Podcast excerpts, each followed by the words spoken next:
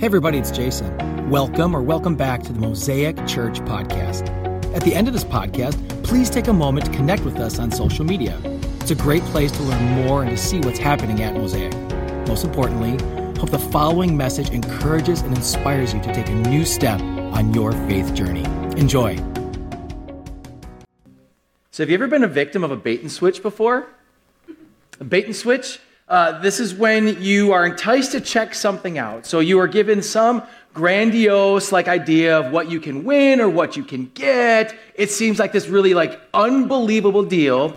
And then when you get there, it's not as good as what you thought. It's way more expensive. You got to buy like 17 upgrades or whatever. And so you it's a bait and switch. So you get baited. I'm a fisherman, so I love that word and it's icy out and I want to fish really bad. So the bait is that you think you're going to get something and then yoink, you don't actually get that, you get something else.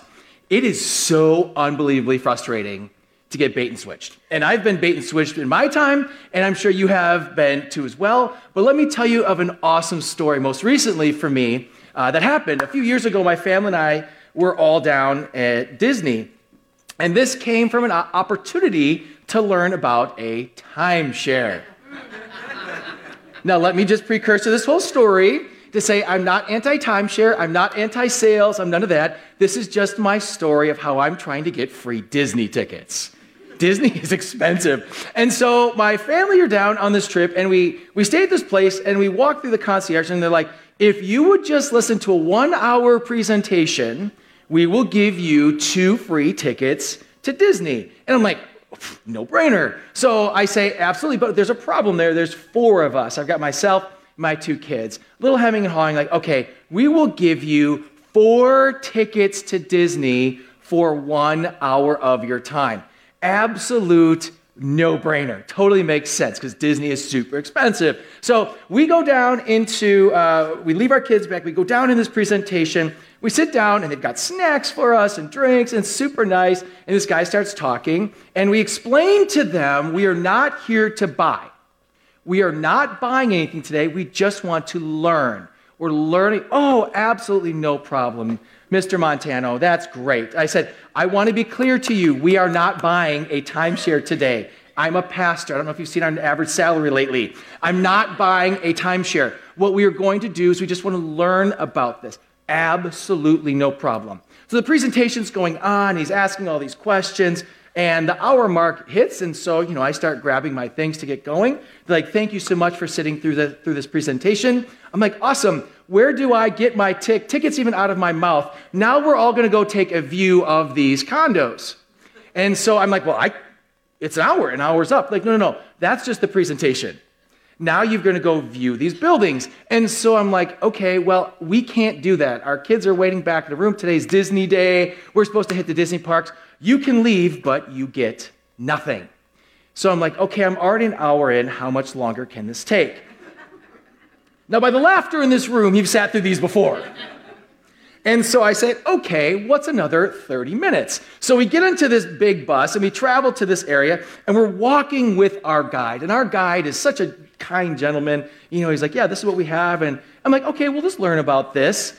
An hour later, we are now two hours into this process. We return back and we get back to this thing, and then we're put into this room that I can only tell you looks like the New York Stock Exchange.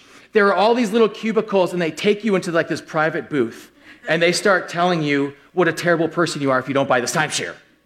Essentially, like, look, Mr. Montano, Miss Montano, let me tell you. You can invest in your future and your family's future, and you can have a place right down here, right by Disney. It's the greatest thing in the absolute world. And it becomes real enticing. I'm like, thank you so much. No, thank you. We've told you that we're here to learn. We're not here to buy. And he goes, let me go talk to my manager for a second. And so he goes and talks to his manager, and then he comes back. I'm going to tell you what, we're going to be able to lower that price for you. We're going to lower that price, and we're going to give you more incentives. And I'm like, thank you so much. You know, veins are starting to pop out of my head. Kind sir, we are not here to purchase. We are here for the Disney tickets and to learn about this. And he said, okay, let me go talk to him. I don't want you to talk to your manager. I want Disney tickets, right? So now we are past the three hour mark. At this point, I'm like, we should have just bought the Disney tickets. It is so not worth it. And so at the end of this week, we finally get down to this, and now the manager comes over, right? So manager comes over, and he's like, okay, well, this, here's, here's the story. We're going to give you all of this, and this, and this, and this, and this, if you sign on the dotted line right now. And I said, I just said, okay, I'm going to try change my tactic. Thank you so much, sir, but we need to think about it, and we're not going to sign today. In which he says, well, if you don't sign right now, you don't get this deal. At which point now I'm infuriated and I say, We are not going to buy a timeshare today.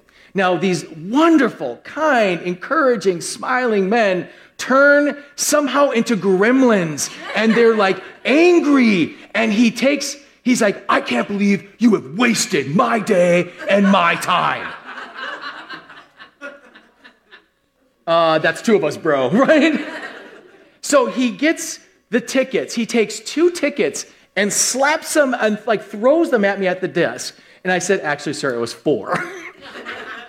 he takes two more tickets and says, get out of here now. This whole thing, this bait and switch, was such a terrible experience. And now half of our day is gone. We go back to the room. Our kids are like melted on the floor. We were supposed to go to Disney, and everything was wasted. And I felt so duped. And the emotions I had, if you've gone through something like this, the emotions are anger, you feel confused, you feel kind of like stupid in a way, like, how did I let this happen to me? And like you feel when you get that bait and switch, there's these different these emotions that you have when you've been taken advantage of. And maybe you can relate to that. When you've been taken advantage of, there's this flood of emotions that come over you. And and that's something that we're going to look at today actually in the Bible. Did you know that they sell timeshares in the Bible? totally kidding. Uh, there is a bait and switch that's going to be happening here in which there's going to be a lie told and a trick that happens that's going to be a bait and switch. And we're going to see the emotions that start to come out of this whole thing because it's quite fascinating. It's a crazy story. If you're new to Bible reading, Bible reading isn't typically what you think if you are new to it. A lot of times we think like it's like stories of all these great people and great heroes and these like warriors, which is true sometimes. And then you get a story like today of just these people are absolutely crazy, it seems, in what they will go through and the amount of sin that happens inside of the Bible. And so if you're just joining us or haven't been here for a while, we've been adventuring through the book of Genesis. We've been from the beginning and now we're pushing our way through. We have a few more weeks left. And this story is absolutely fascinating because we're picking up from where we were a few weeks ago, where Abraham was given a promise by God. Abraham was chosen by God to leave his country, and he's going to start a new nation through Abraham. And he says, I'm going to start a new people through you, and your descendants will be more than the stars in the heaven. And he's like, That's not going to happen because I have no children, and my wife is old. So there's no way that my wife is going to have a child. But she does because God is smarter than us. So she does have a son, and this son now is called Isaac. And Isaac, last week, if you were here or tuned into that, Isaac now is the son of uh, Abraham, and Isaac and Abraham have this interesting relationship in which God tells Abraham to take his son up to be sacrificed, which was a common practice that happened among the other gods of the region. So Yahweh, or our God, Jehovah says, I want you to go and take your son up on a mountainside and sacrifice him. And so Abraham obeys God. And so he takes his son up onto this mountainside and he puts him up, he puts him on the altar, and he's about to sacrifice his only son. And God says, Stop, do not lay a finger on him. I'm testing your faithfulness. And a ram is there. He takes the ram, he replaces Isaac, and, he, and now he's seeing his faithfulness into will he obey what God tells him to do because he's the father of many nations. Which makes a lot of sense because if Isaac died, then God's promise would no longer have happened of being a descendant of more than the stars. So there's this tension here that happens where God frees Isaac, and it is the precursor, the first time we see the gospel of Jesus Christ being shown. Because God is going to put his son on the altar as a sacrifice, but his son's going to die for you. But Jesus is uh, going to be coming. Here, Isaac is replaced where ram is put in its place. Which, if you start to learn a lot about what happens in the Old Testament, why animals are sacrificed in the place for our sins. So, We move forward now. This son, Isaac, is now alive, obviously, and he's doing well. And we fast forward in the story where Isaac is now 40 years old. So Isaac is now uh, in his middle age. Uh, not for him, they grew older, but 40. He is married, and he is now uh, having his own kids. And so now we're going to see the story of how Isaac's kids are going to relate. Now, if you are picking up where we have been here for a while, in Genesis, the beginning, when sin enters the story, sin is corrupting generations and corrupting people, but God still uses messed up, broken people. And you're going to see in this that the sin of the beginning is still continuing in through the story as you're going to see the chosen ones, Abraham, Isaac, and his kids are all messed up. So we're going to be in uh, chapter 25, verses 19 to 34. This is just the precursor to the story, but if you want to get there uh, in your Bible apps or your Bibles, we're in chapter 25, verses 19 to 34. Can we hit the lights up in the back so people can read today? We've got a big passage. It's not going to be on the screen, uh, so I want to have you guys be able to read that today. Uh, if you're new to Bible apps, uh, we use one called YouVersion. Uh, great Bible, excellent, has all different versions on your phone or on your iPads. But today we're in 2519 to 34, and a little bit later we're going to be going to a large passage, so you're going to want to read along. Today I'll be reading from the NIV version. It says this. This is the account of the family line of Abraham's son, Isaac. Abraham became the father of Isaac, and Isaac was 40 years old when he married Rebekah, son of the Bethuel Aramean from Paddan Aram, and sister of Laban uh, the Aramean. Isaac prayed to the Lord on behalf of his wife because she was childless. The Lord answered his prayer, and his wife Rebekah became pregnant. The babies jostled each other within her and said, Why is this happening to me? So she went to inquire of the Lord. The Lord said to her, Two nations are in your womb, and two peoples from within you will be separated. One people will be stronger than the other, and the older will serve the younger. It's very important to note that. We'll get to that in a second, but the older will serve the younger. When the time came for her to give birth, there were twin boys in her womb. The first to come out was red, and his whole body was like a hairy garment. So they named him Esau. After this, his brother came out, and his hand was grasping, grasping Esau's t- heel. So he was named Jacob. Isaac was 60 years old when Rebekah gave birth to them. The boys grew up, and Esau became a skillful hunter, a man of the open country. Uh, he must have been Wisconsinite. And Jacob was content to stay home among the tents. Must have been from Chicago. I got lots of jokes today. Isaac, extra coffee this morning. Isaac, who had a taste for wild game, loved Esau, but Rebekah loved Jacob. Once, when Jacob was cooking some stew, Esau came in from the open country, famished, and he said to Jacob, Quick, let me have some of that red stew. I'm famished. That's why he was also called Edom. Jacob replied, First sell me your birthright. Look, I'm about to die, Esau said. What good is a birthright to me? But Jacob said, Swear to, to me first. So he swore him an oath to him, selling his birthright to Jacob. Then Jacob gave Esau some bread and some lentil stew. He ate and drank, then got up and left. So Esau despised his birthright. Here we have two brothers. Okay? This is now, we go back to, we're with Abraham, this is Isaac, this is the chosen one, and his sons now are going to be the descendants or the carrying on of God's promise to the people of this great, great nation that's going to be born. One comes out, he's all hairy and he's red. So they named him Esau, which literally means hairy. Can you imagine that? How cruel is this? Like deciding on a name. Well, he's hairy, so we should uh, call him Harry. Can you imagine kickball, right? So you're out for kickball. Uh, we'll take Harry. Like, I mean, this is his name, is Harry. They're describing what this guy is. So he is very, extremely hairy all over his body. But now Jacob comes out behind him, and as they're giving birth, somehow these two are intertwined. Well, one is coming out, the other is coming at the same time, in which he's holding on to his heel or the bottom of his foot. So they are already, we see this jostling inside of there. This is going to be a word picture. And this is God showing us a story of what these brothers are going to be like. One's coming out, the other's fighting to come out at the same time. So they are seconds apart in their birthrights. So Jacob comes out, which means grasps the heel. So, pretty much in that time when you were born, something that had to do with your birth or something with your family, that's how you were named. So, grasp the heel is an idiom. So, it means he deceives. So, like if we say it's raining cats and dogs outside, it's not literal animals falling from the sky. It means that it's raining very heavily. For these people, and in their time, man, that guy grasped the heel, means that he is shady, he's a deceiver.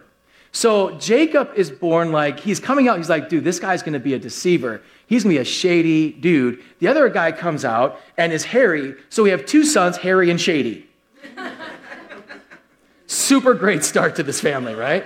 You got Harry, you got Shady. This is not a good start. So these brothers are growing, and we move forward in this, in which the older brother is a hunter, and Jacob is more, we're gonna call it nicely, he's a mama's boy. And what happens is that there's favoritism between the two sons, in which Isaac favors Esau because he loves wild game and he loves that he's a hunter. He is all into Esau. And then Jacob is over here, who's a mama's boy. He stays home and just kind of hangs out with moms. And so there's a love difference that's starting to develop between these two. So these parents are playing favorites. Now, again, remember in the Bible, the Word of God is such a fascinating, true word because it never shows its heroes as being perfect all the time. There's no mythology here or fakeness. This is like, we're going to tell you the story of what's happening. These people name their kids Shady and Harry, and they have their own favorites. It's not a very good start to our scripture reading today. So, as we move on in this passage, he comes in, and Esau is out hunting. Now, He's out hunting and he comes in and he smells this stew, this lentil stew and bread, and he is so hungry. Um, and he comes in and says, I'm just, I'm so hungry. You have to give me some of that food. And Jacob, being the deceiver, the conniver, the shady one's like, Yeah, man, I'll give you some stew if you sell me your birthright. You've got to give me your birthright. I love this stew. I love, I will, I'll do anything you want because he's being so dramatic at the time that I'm going to die. What does it matter if I give up my birthright? I'm going to die in 30 seconds if I don't eat, AKA a 17 year old boy in your home. So he's saying, I'm going to die. What does it matter if I have a birthright? Just give me some stew. I'll do anything you want. But this is very important to note a birthright is very, very important. A birthright is your inheritance. The firstborn son is going to receive double of what the other is going to get. So if you think of it very simply, uh, the first one is going to get double of finances, double of all of the um, sheep and the goats and all the herds that they have, double of land. They get two to one ratios. Two to one ratios. And dude sold all of that because he was hungry at the moment. Interesting thing we can learn about that, right? Interesting. We're not going to go on that tangent, but think about this. How much do you give up something for the future because you want something instantaneously? Think about that. But, so he is hungry. He wants this stew. He comes in and he eats this, and now he says, I will sell you my birthright, and in my birthright now you're going to get my inheritance and I will take yours. Fine. Because in Esau's mind, if I don't eat this moment, I'm dead anyway, so what? You're going to get all of it anyways. What do I care? So he eats, he walks away, and then I just picture Jacob, and this is my mind, just twirling like his villainous like mustache, like it's got the twirl up on the end, like he's like, phase one is complete, you know. So he now has the birthright of the older brother, and so what's happening here is is this birthright and this blessing that we're going to go into is going to be the last will and testament of a father passing on. So we have our wills uh, when we pass on and when it goes to our kids, it explains how everything's divvied up. This is done verbally through the patriarch or through the father of the family. So now we're going to move up into Genesis 27. And this is where our passage really begins. This, again, is a very long passage. I encourage you to read along with this. Uh, we're going to read the entire chapter 27 because it's going to tell the entire story now of what's happening between Isaac, Rebekah, Esau, and Jacob. So, uh, chapter 27. When Isaac was old and his eyes were so weak that he could no longer see, he called for Esau's older son and said to him, My son, here I am, he answered. Isaac said, Isaac said, I am now old man and I don't know the day of my death. Now then, get your equipment, your quiver and bow, and go out to the open country and hunt some wild game for me. Prepare me the kind of tasty food I like and bring to me to eat so that I may give you my blessing before I die. What is with this family and stew, right? But once again, food driven. Now, Rebekah was listening as Isaac spoke to his son Esau. When Esau left for the open country to hunt game and bring it back, Rebekah said to her son Jacob, Look, I overheard your father say to your brother Esau, Bring me some game and prepare me some tasty food to eat so that I may give you my blessing in the presence of the Lord before I die. Now, my son, listen carefully to do what I tell you. Go out to the flock and bring me two choice young goats, so that I can prepare some tasty food for your father just the way he likes it. Then take it to your father to eat, so that he may give you his blessing before he dies. Jacob said to Rebekah, his mother, But my brother Esau is a hairy man, while I have smooth skin. What if my father touches me? I will appear to be tricking him, and I would bring down a curse on myself rather than a blessing. His mother said to him, My son, let the curse fall on me. Just do what I say. Go and get them for me. So he went and got them and brought them to his mother, and she prepared some tasty food, just the way his father liked it. Then Rebekah took the best clothes of Esau, her older son, which she had in the house, and put them on her younger son, Jacob. She also covered his hands and the smooth part of his neck with goat skins then she handed, her, handed to her son Jacob the tasty food and the bread she had made. He went to his father and said, My father. Yes, my son, he answered. Who is it? Jacob said to his father, I am Esau, your firstborn. I've done as you've told me. Please sit up and eat some of my game so that you may give me your blessing. Isaac asked his son, How did you find it so quickly, my son? The Lord your God gave me success, he replied. Then Isaac said to Jacob, Come near so I can touch you, my son to know whether you really are my son Esau or not. Jacob went close to his father Isaac, who touched him and said, The voice is the voice of Jacob, but the hands are the hands of Esau. He did not recognize him, for his hands were hairy like those of his brother Esau, so he proceeded to bless him. Are you really my son, Esau? he asked. Yes, I am, he replied. Then he said, My son, bring me some of your game to eat so that I may give you my blessing. Jacob brought it to him, and he ate. And he brought some wine, and he drank. Then his father Isaac said to him, Come here, my son, and kiss me. So he went to kiss, went to him and kissed him. When Isaac caught the smell of his clothes, he blessed him and said, Ah, the son of my son is like the smell of a field that the Lord has blessed. May God give you heaven's dew and earth's richness, an abundance of grain and new wine. May nations serve you and peoples bow down to you. Be Lord over your brothers, and may the sons of your mother bow down to you. May those who curse you be cursed and those who bless you be blessed. After Isaac finished blessing him, and Jacob had scarcely left his father's presence, his brother Esau came in from hunting. He too prepared some tasty food and brought it to his father. Then he said to him, My father, sit up and eat some of my game so that you may give me your blessing. His father Isaac asked him, Who are you? I'm your son, he answered, your firstborn, Esau. Isaac trembled violently. Who was it then that hunted game and brought it to me? I ate it just before you came, and I blessed him, and indeed, he will be blessed. When Esau heard his father's words, he burst out with a loud and bitter cry, and he said to his father, Bless me, me too, my father. But he said, Your brother came deceitfully, and he took your blessing. Esau said, Isn't he rightly named Jacob? Remember the deceiver. This is the second time he has taken advantage of me. He took my birthright, and now he's taken my blessing. Then he said, Haven't you reserved any blessing for me? Isaac answered Esau, I have made him lord over you, and have made all his relatives his servants, and I have sustained him with new grain and new wine. So what can I possibly do for you, my son? Esau said to his father, Do you only have one blessing, my father? Bless me too, my father. And Esau wept aloud. His father Isaac answered him, Your dwelling will be away from the earth's richness, away from the dew of heaven above. You will live by the sword and you will serve your brother. But when you grow restless, you will throw his yoke from off your neck. Esau held a grudge against Jacob because of the blessing his father had given him. He said to himself, The days of mourning for my father are near, then I will kill my brother Jacob. When Rebekah has told, was told that her older son Esau had said, she sent for her younger son Jacob and said to him, Your brother Esau is planning to avenge himself by killing you. Now then, my son, do what I say. Flee at once to my brother Laban and Haran. Stay with him for a while until your brother's fury subsides. When your brother is no longer angry with you and forgets what you did to him. I will send word for you to come back here from there. Why should I lose both of you in one day? Then Rebekah said to Isaac, I'm disgusted with living because of these Hittite women. If Jacob takes a woman from among the women of this land, the Hittite women like these, my life will not be worth living.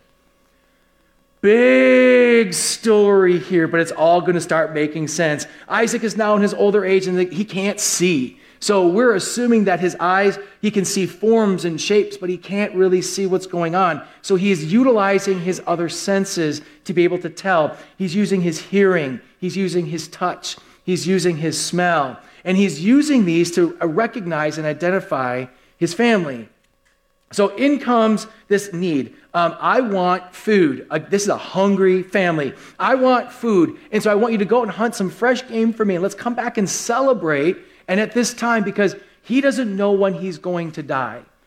So he's not sure if he's going to die soon. He's getting older. So he's like, I've got to pass on my inheritance and my blessing now while I still can because I'm losing my sight. Who knows what's going to go next? So today is the day of us doing this. So out goes Esau. And then remember, there's a rivalry between these two because one has a favorite of Esau and Rebekah has the favorite now of Jacob. And so Rebekah overhears this and says, You know, I don't want him to get the blessing. I want my homie, my boy, my favorite. I want the mama's boy to be able to get this blessing.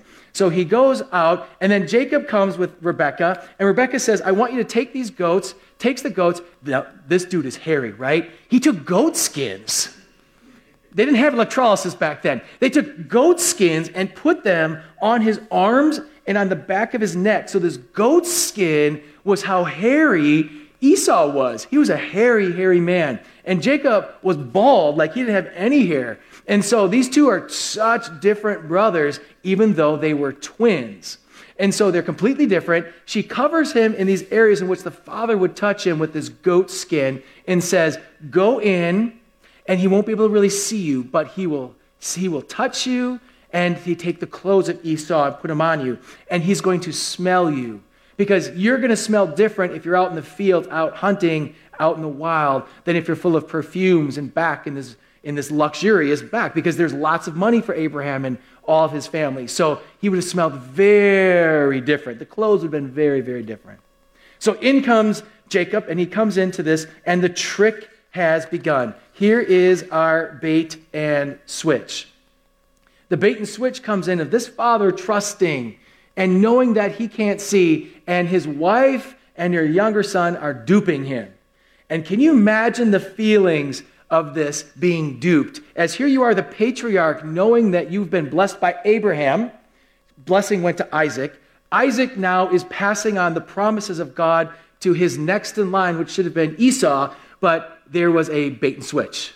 And in this bait and switch, now he gives it to his younger son, not knowing that it was him. And so Jacob goes skipping out of the tent, and in comes Esau with this fresh game and this fresh stew, asking, Will you bless me? And he's like, I can't do that. I already gave that away. Now we have to culturally look at this from a different context because in our world, like, just bless him too. It doesn't work like that. In this culture, the blessing of the patriarch is not merely what a father wishes for his son, it is a larger story of passing on the family lineage as well as all of the, for the last will and testament. And so this was unalterable. It's signed in stone, signed in blood, if you will, to show that kind of, it's not something you just, oh, never mind. I didn't mean it. Now I'm going to give you this. Because the blessing he gave was to rule over all of his brothers, was to have abundance and to be a great nation, which was coming from Abraham to Isaac, now to his next son. But Jacob stole it. And so he can't change that. It's not something like, oh, just kidding. Esau knows this, and he's like, Are you kidding me? And you can see the emotion and that feeling of what just happened to Esau, and that he's weeping and that he's upset. And Isaac is said is violently trembling. They are so angry at this because this whole thing just got completely messed up, and Jacob stole everything. And so Esau says, Is there not something you can give me? Is there any kind of thing you give me? And his blessing's like, uh, you know, um, you are going to be ruled by your brother, and at some point, this will change. That was it. There's, I have nothing left. I've given the blessing of my, of my father down to you. There's nothing left for me to say to you, son, I'm so sorry. So now you've got this huge mess that Isaac incorrectly blesses the wrong son. And this incorrect blessing, this is fascinating, God still allows. Because if we go back and we go back to what happened before in verse 36, Esau said, Isn't he rightly named Jacob? This is the second time he's taken advantage of me. He took my birthright, now he's taken my blessing. Then he said, Haven't you reserved any blessing for me? He is completely out of luck because he's duped by Jacob, but God still honors it. It might be a different thought than your perception of how God works with people. Because in our mind, especially in our Western culture, and our idea of church, is that we have to do all the right things for God to work. But the problem with that is, is that humans don't do the right things. So if you are trying to get everything right in your life before you'll get right with God, right? I hear that quite a bit. Or I have to get all my life together before I go to church because the walls will fall down if I enter them. Or I've got to get everything together and I have to be really healthy and then I'm going to start walking with God. It doesn't make any sense because that's not how God works. God uses messed up, jacked up people to still fulfill his purpose and his cause, which is always good. And so, even in this mess, he honors what Jacob had said, so much so that we go back to our first passage, Genesis 25, 22 to 23. I'll remind you, it said this The babies jostled with, uh, with each other within her, and she said, Why is this happening to me? So she went to inquire of the Lord. The Lord said to her, Two nations are in your womb, and two peoples from within you will be separated. One people will be stronger than the other, and the older will serve the younger. They weren't even born, and God already knew. God already knew what was going to happen. God was already in the story, and God's saying, We're going to keep moving forward with the promise I made. And that's fascinating because in my mind, I'm looking for, I've got to be great excellent person, have all my ducks in a row, and then God will use me. And I'm telling you, that's not how our God works. Our goal is to grow and to be more like Him, but you're never going to meet the mark. So if you're waiting from some magical time to get your life together before you follow Him, you're absolutely missing the boat. He uses jacked up, messy people like you and me, which is fascinating that He would love us. Because in this mess of the story, which obviously now it's every time we meet a new hero of our story in the Bible, they've got issues, it makes you feel good. At least we're not writing a book about your issues for, you know, thousands upon thousands of years of people to read. Their issues are humanity because we're seeing what sin does. Sin is still in the story. Sin has not been eradicated. So sin is causing all of these issues, the immaturity, the favoritism, the immaturity, the deception, all of this is still leading to something that's so beautiful. Jacob is going to become Israel. Israel is going to be the nation in which Jesus comes. God's going to save the world through this jacked up, deceiving Jacob. That God is going to still allow the Son of God to come through this lineage of Jacob, the nation of Israel, that they are going to become the nation with more stars they can count, through people who are messy and messed up. But hear this sin still has consequences. Because of his deception, he has to leave because his brother's going to kill him. So they have family strife. Uh, the mom, Rebekah, loses her favorite son because he's got to move out of the way. There is fallout that's happening, and all this deception, it's causing all of these problems. But hear today that God redeems all things. He continually redeems all things. So we can take huge comfort in your mistakes, take comfort in your weakness, take comfort in your flaws, but submit them to God because in your flaws and your weakness, God still can and will use you for not only your life, but for the greater cause of His purpose. When I was a kid, uh, we'd, we'd have church time and missionaries would walk in. And missionaries would come in, like, you know, from other countries, and they would come in and they would share their stories, right? So if it's from another country, they'd share their stories. Oh my gosh, let's hear this story. We're in Africa and we have these tribes and they're telling these stories. And I, I remember sitting there thinking, those must be the holiest people that God has ever created. How could you give up everything and go to some country like that with all these? I mean, they must be the most amazing people in the world. And then I remember when I got a little bit older, I sat and I listened to my pastor preach, and I'm like, this man, there must be God, Jesus, and my pastor. He must be the most amazing human God has ever created.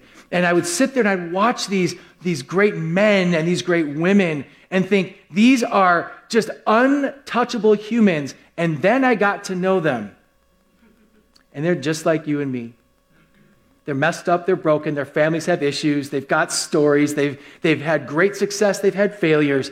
They are broken people, but the difference is, is they've submitted themselves to God's will for their life. And they say, I'm not perfect, I'm just here to serve my king.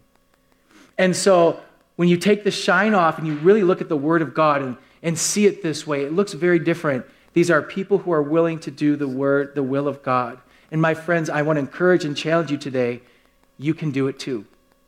You don't have to have everything together in your life to serve the Lord God. What it is is open hands and submission to say, I will follow the will of God and watch the crazy, amazing things that He can do in your life because God's plan is always in work in spite of all of our mess.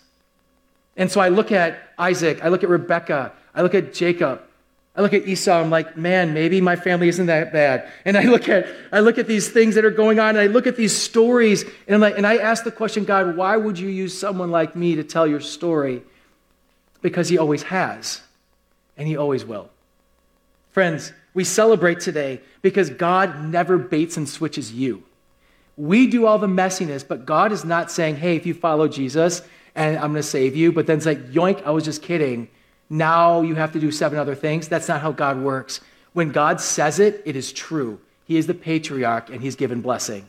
His word never changes. Just like Isaac could not change it, God will never change it. He has said it, it is done. And what we rest on today is God said, Call on my son and you will be saved. It is true. It's never going to be a bait and switch. Once again, thank you so much for listening. If you live in Southeast Wisconsin, we would love to connect with you at our weekend gathering. For service time, directions, and to learn more about our vision to ignite a movement of love that transforms our community and the world, visit us at mosaicwi.com.